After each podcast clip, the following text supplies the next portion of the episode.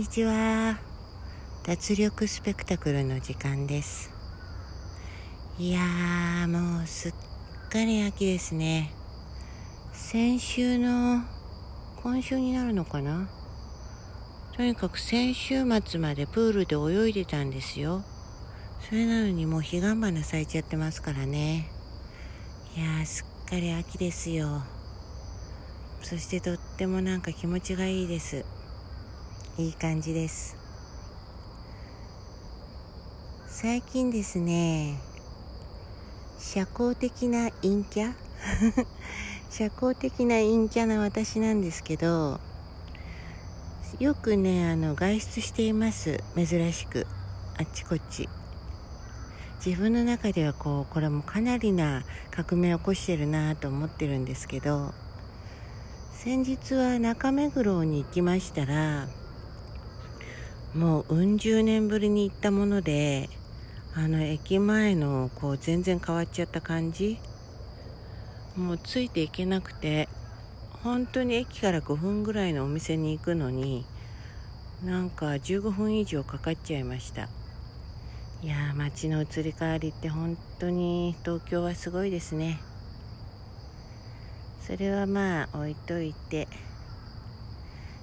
きたくもないのに聞いてしまう話。今日はですね聞きたくなきゃ聞かなきゃいいじゃないかってやっぱり常日頃自分自身でも思ってるんですけどもうね私ねこれはね長年のものでねある種もう性癖とかしてるんじゃないかと。性癖と言いますとまああちらの癖まあ、セックスとかそちらのねあのフェチシズムとか、まあ、そちらに捉えられがちですから違いますからね。それだけじゃないですから。まあその話はおいおいねもっとこう詳しくねあといろんなそういう専門的な方にもお伺いしたいなとも思ってるんですけど、まあ、とにかくこの性癖とかした聞きたくもないのに聞いてしまうシリーズ。今日はですねあのー、最近よく聞きたくもないのに聞いてしまうその話ですね。例えばカフェとかあのー、行った時に隣の方の話題会話多いのはうん女性だったらねアプリ系の話がちょっと耳に入ってくること多いですね。アプリ。婚活ですとか出会いとか、うん、そういう系での出来事をお話しなさってる方が多いです。まあいろんなねあのご意見あると思うんですけど私はまあ現代の新しいこう出会いの形だと思うのでいいんじゃないかなとは思います。うん。なんか始まそういうのが始まった当初はちょっと後ろめたい感あったじゃないですか。多分ね。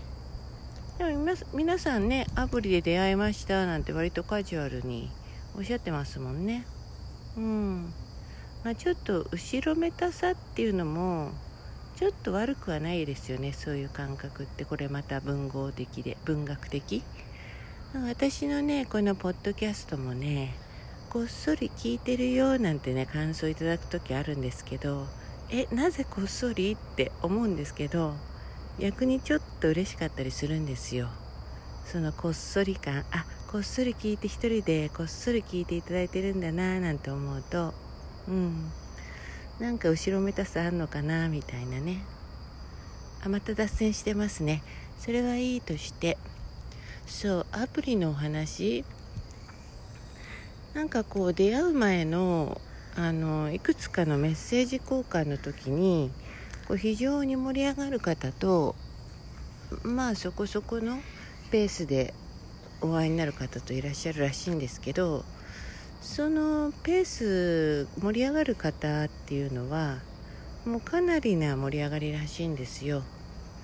もう僕たちはあのツインレイだとか運命の人だとかもうそこで会ってみたらあれ？っていう、うん、それが8割。やっぱり8人の法則ですね。それが8割。いやおもしかしたら9割だっていう話を聞いたことがあるんですね。うん。すごいですよね。そのメールの中で僕たちはツインレイだ。運命の人だって盛り上がっちゃう感じ。そのイマジネーションもうそれはねあの、ある種こう何て言うんだろうなヒプノセラピーに近いですよね。うん。あのアプリアプリというよりもあのヒプノセラピーですよ。それはある種イメージ。うん。だからそれは例えば会った時にあれ？だったとしてもああヒプノセラピーやってたんだな私たちって。イメージワークしてたんだなみたいな感じであの自分の中で処理していったらいいんじゃないかなと思います。うん、よくあのイメージが自分はちょっと苦手だとか催眠には入れないんじゃないかなとかっておっしゃる方いらっしゃるんですけどもう十分にイメージに入ってるし催眠だと思います。だからまあねそれはそれとして収穫があったと思ったらいいんじゃないかななんてね。でもすごいですよ。メールだけで運命の人。運命の人ってどうなんでしょうね。いるんでしょうかね。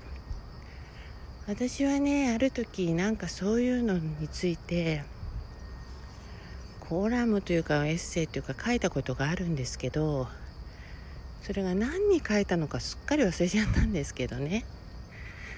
多分ねその瞬間にこの人が運命の人だっていうね思うことももちろんあると思うんですけどどちらかといえばその過程の中で、うん、道のりの中で相手とのねあれっていう感じを得て最後の最後にこの人が運命の人だったんだなって感じるんじゃないかなって。その時は私綴ったんですけど今でもそう思ってますね、まあ、今日は割とちょっとロマンチックな感じでしたね。はいこの辺に今日はしておきましょう。ヒプノセラピストで夢と超現実人生愛好家のあゆみがお送りしました。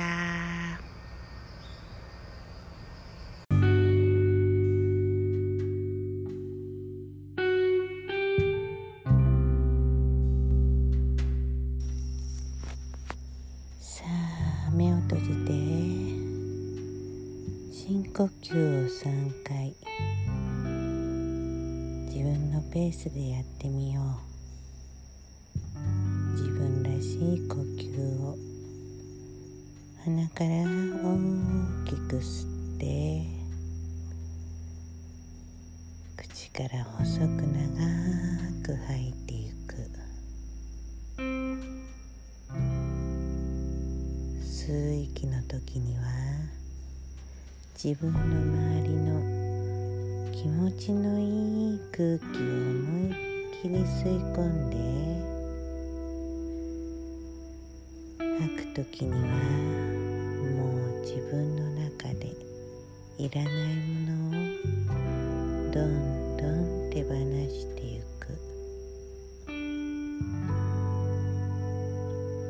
さあ呼吸を続けていくごとにもっともっと深くリラックスしていくよ。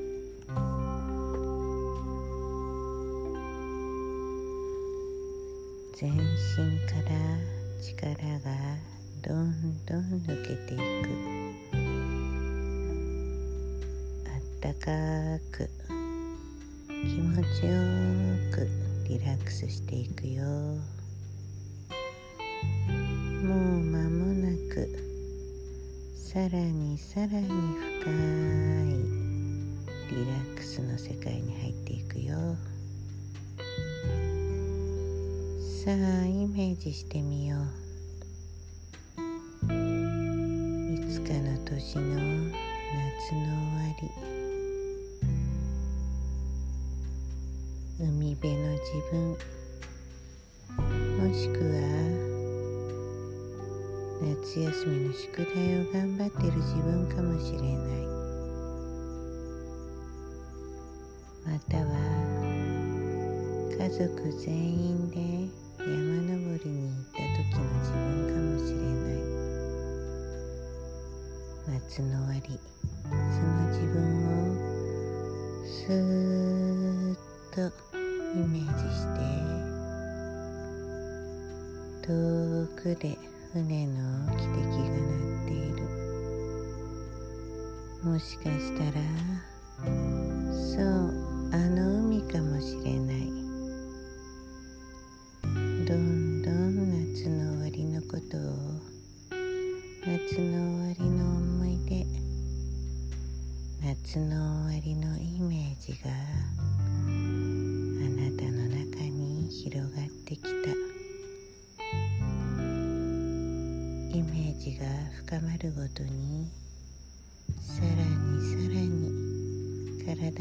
力が抜けてどんどん穏やかな気持ちになってきたよ。さあ夏の終わり。気温はどうだろう？イメージしてみて。まだ暑さが残って額に汗をかいているだろうか。それとももう涼しくなり始めて少し肌寒さを感じているかもしれない。思い出すごとにどんどん気持ちよく懐かしくて穏やかな気持ちが